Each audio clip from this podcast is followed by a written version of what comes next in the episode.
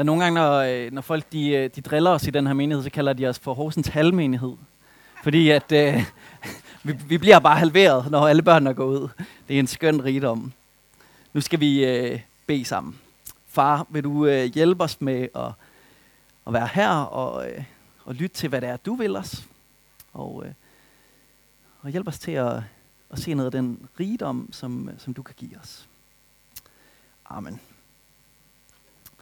Her i øh, Folkekirken, som øh, vi er en del af, der øh, kalder vi søndagen i dag for tredje søndag efter påske. Og prædiketeksten, den står i Johannes evangeliet kapitel 14, og den skal jeg læse lige om lidt. Øhm, men jeg skulle prøve at overtale jer til at lære noget af den. Så kræver det sådan lige lidt introduktion, fordi det vi skal læse, det er en samtale imellem Jesus og hans disciple. Og den finder sted sådan en aften, inden at han skal dø. Så den sidste aften, hvor Jesus han er, han er i live, der taler han med sine disciple. Og så fortæller han dem sådan en række ret dårlige ting. Først så siger han, I er en gruppe på 12, og der er en af jer, som øh, vil gå hen til nogle andre og øh, få nogle penge, og så sørge for, at jeg bliver slået ihjel.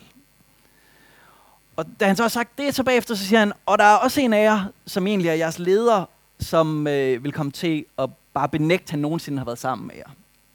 Tre gange i træk.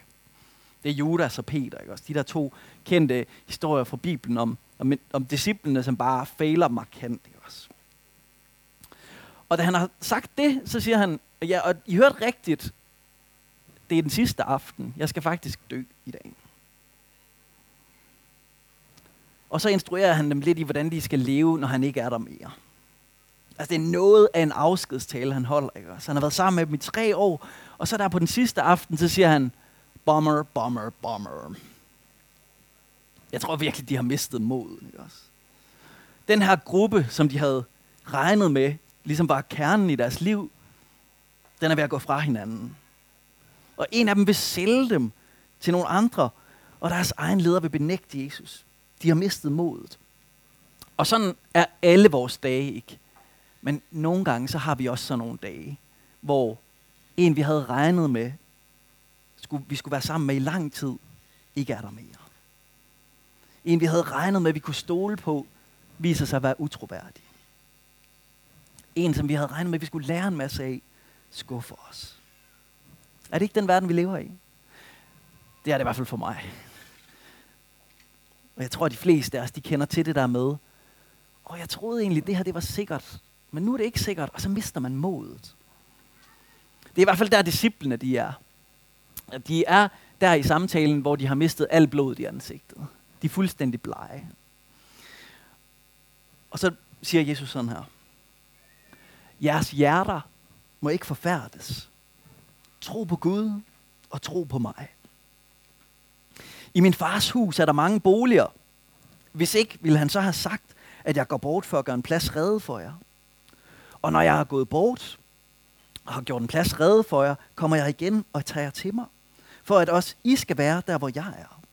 Og hvor jeg går hen, der han kender I vejen. Thomas sagde til ham, Herre, vi ved ikke, hvor du skal hen.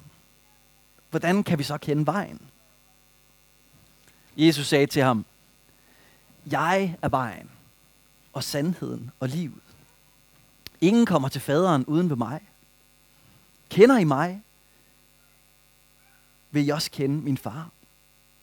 Og fra nu af kender I ham, og jeg har set ham. Philip sagde til ham, vis os faderen, og det er nok for os. Jesus sagde til ham, så lang tid har jeg været hos jer, og du kender mig ikke, Philip. Den, der har set mig, har set faderen. Hvordan kan du så sige, vis os faderen? Tror du ikke, at jeg er i faderen, og faderen er i mig?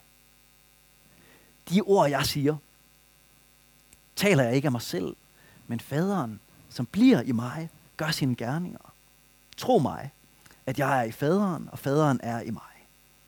Hvis ikke, så tro på grund af selve gerningerne. Det er en dejlig komprimeret samtale, som er bare fyldt med indhold. Og Jesus han er midt i den her samtale, hvor disciplene de har mistet modet, og så siger han til dem, tro på Gud og tro på mig. Eller hvis vi skulle bruge billedet fra, fra Jonathan, så er det jo hent nyt mod hos mig.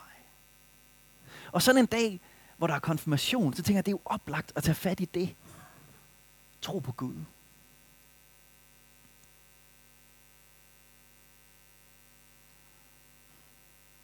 Det er det, Jesus han siger til disciplen her. Det, som han siger, det er, selvom at der måske er usikkerhed i dit liv, selvom der måske er noget, der vakler, selvom der måske er nogen, du havde regnet med, som har svigtet dig, så er der faktisk et udgangspunkt, som kan give sikkerhed. Der er faktisk stabilitet, som du kan få. Og den stabilitet, den kommer af at tro på Gud. Så jeg kunne tænke mig, at vi skulle undersøge det her med at tro på Gud lidt mere. Så kan jeg få det næste billede. Jeg har givet det tre eller fem overskrifter, og beklager, de er simpelthen ikke særlig catchy. Men Jeg lover, der kommer noget med øh, en Ferrari, og der kommer noget med nogle bjerge, så jeg, det bliver lidt mere spændende, end det her det måske ser ud til. Men det er altså, de fem overskrifter er troens objekt, troens effekt, troens baggrund, troens eksklusivitet og troens mysterium. Så kan I også ligesom se, hvor langt vi er kommet. Det første, det er altså troens objekt. Jesus han siger, tro på mig. Han forsøger at få disciplene til at hente nyt mod hos sig selv. Jeg ved ikke, om der er nogen af jer, der kan huske sådan dansk timer, hvor man sætter kryds og bolle. Hvis man har sådan en sætning, der er, jeg spiser fisk, så øh, er udsangsledet jo spiser, ikke også? Så jeg spiser. Og hvad er grundledet så? Det grundledet er jeg, og objektet, det er jo fisken, ikke også? Jeg spiser fisk. Så er fisken objekt. Og det, som Jesus han siger, det er, når det handler om at tro, så er han objekt. I vores tro, der er han den fisk, som vi spiser. Tro, det er at have tillid til noget. Tro, det er at regne med nogen. Og det afgørende er ikke, hvor stor min tillid er. Det afgørende er, hvor stærk ham, jeg har tillid til, er. Det er ikke sikkert, at min tro er stærk, men det er lige meget, hvis ham, jeg tror på, er stærk. Jesus han taler med disciplene, fordi de er skræmte. Han siger, jeres hjerter må ikke forfærdes. Tro på mig. Han siger ikke, tag jer sammen, vi skulle tro noget mere. Han siger, prøv lige at se her, han. Prøv lige at kigge på mig. No worries, jeg er lige her. Og så laver han et hop i samtalen. Han, han siger, I skal ikke være bange, I skal tro på mig. Og så begynder han at tale om, hvad de længes efter. For deres frygt, den går på, at de ikke kan få det, som de længes efter. Så han sætter ord på deres længsel, og når han gør det, så siger de ham ikke imod, fordi de kan genkende sig selv i den længsel. Han siger til dem, i skal være der, hvor jeg er. Fordi det er det, de længes efter. De vil gerne være sammen med Jesus. De vil ikke have, at han skal gå. Og så siger de, um, vi ved ikke, hvor du går hen. De siger ikke, vi gider ikke være der, hvor du er. Fordi de genkender sig selv i den længsel. De siger, ja, vi vil gerne være der, hvor du er. Han siger, jeg går til min far for at gøre en bolig klar til jer. Altså, jeg går til Gud, så at I kan få lov til at være sammen med Gud. Og så siger de ikke, vi gider ikke være sammen med Gud. De siger, hvordan, skal, hvordan ser det ud? For de vil faktisk gerne kende Gud.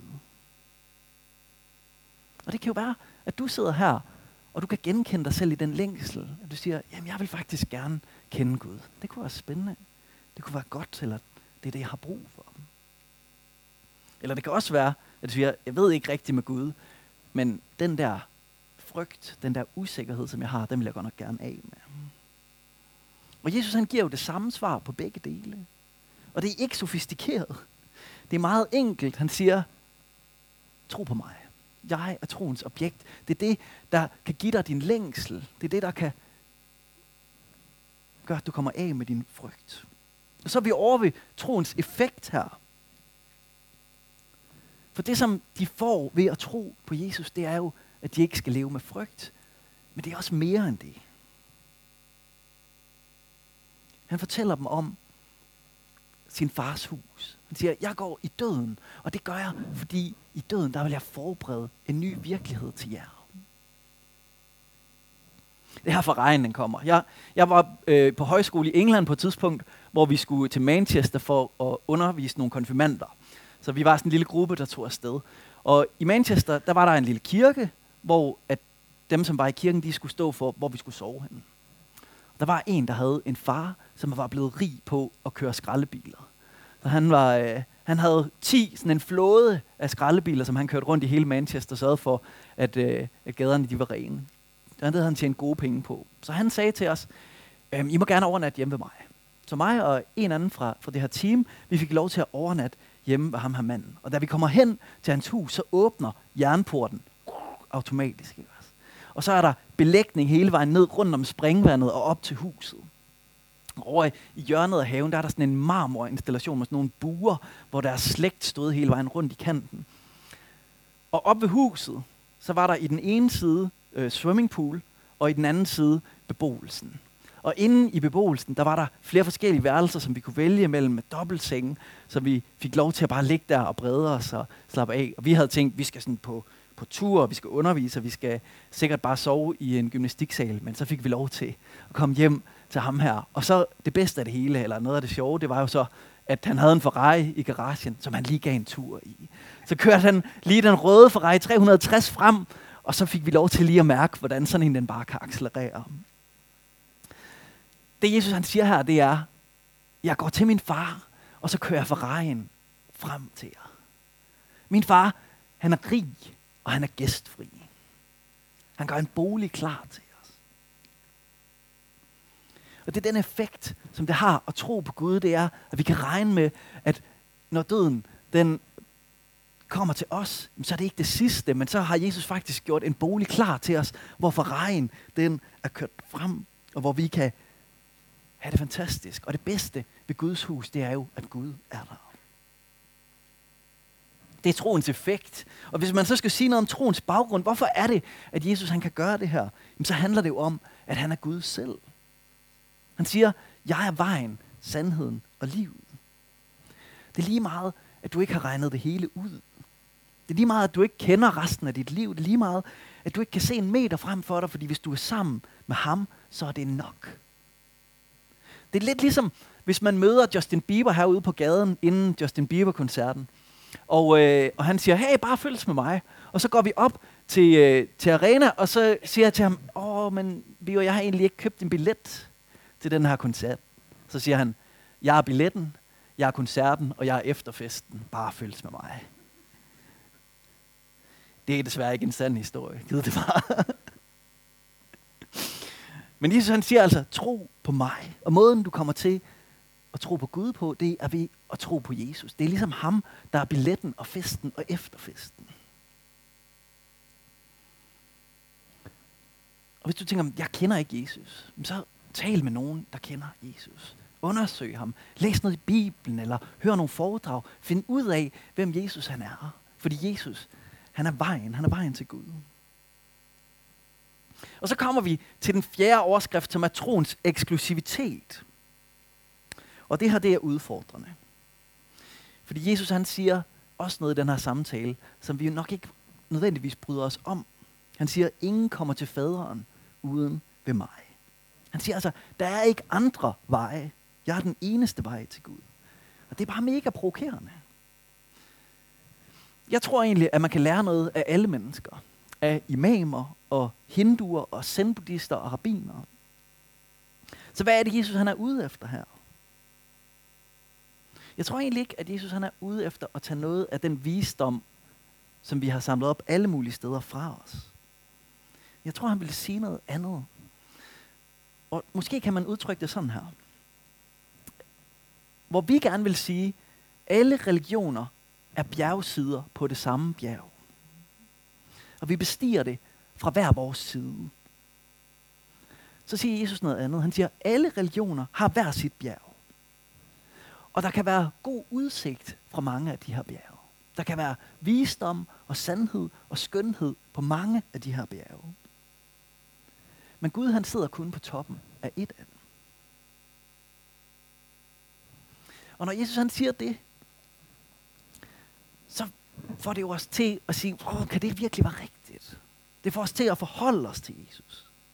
Han siger, jeg er det eneste bjerg, der tager dig til Gud. Alle de andre bjerge er tomme på toppen. Uanset hvor meget godt der ellers kan være på vejen derop. Så det, som Jesus han siger her, det står i modsætning til, at man kan tænke, at vi har alle sammen bare en del af sandheden. Nej, han siger faktisk noget andet. Han siger, det kan godt ske, at der er godt i mange religioner. Det tror jeg, der er. Men der er kun én top, hvor Jesus han sidder. Jeg tror, at Jesus han er vejen til Gud, og der ikke er andre veje. Jeg har tillid til, at Jesus han kender Guds væsen bedre, end jeg gør. Og når vi taler om at få mod fra Gud, når vi taler om, at troen den kan gøre noget ved os, så er det jo fordi, at Jesus han er den vej, som der er til Gud.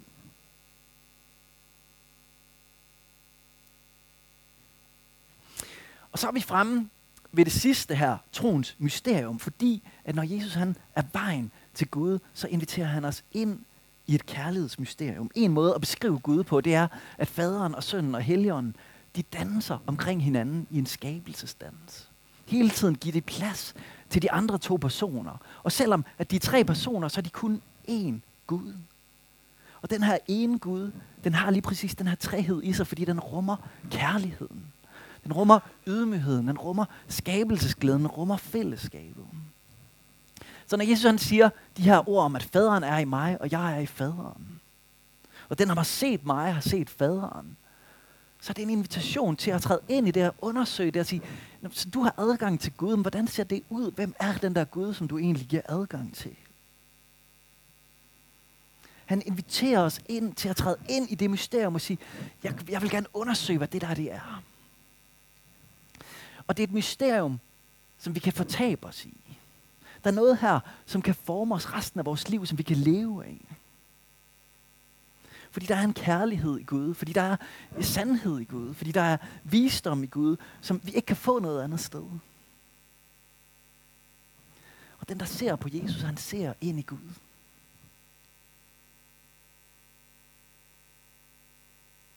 Så hvad er det, vi skal bruge alt det her til?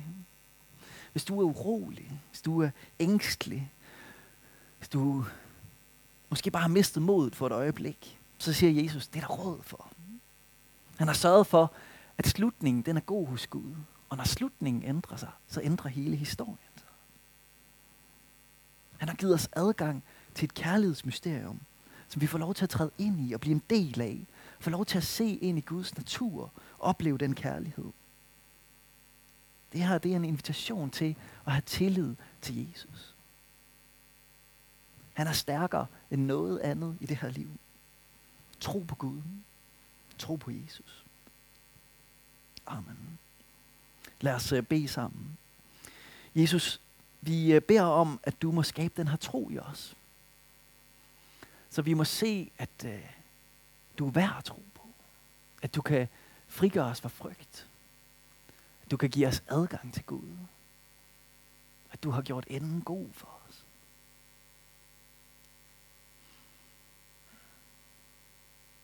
Og Gud, vi beder om ydmyghed til at tro på, at du kender Gud bedre, end vi selv gør.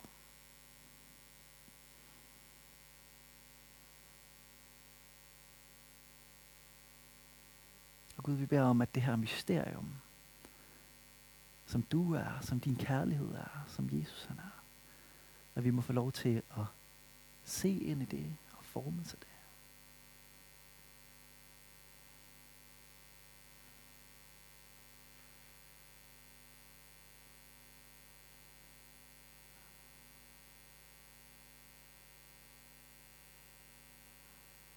Gud, tak fordi, at, at du siger ja til os, og tak fordi vi kan få lov til at sige ja til dig.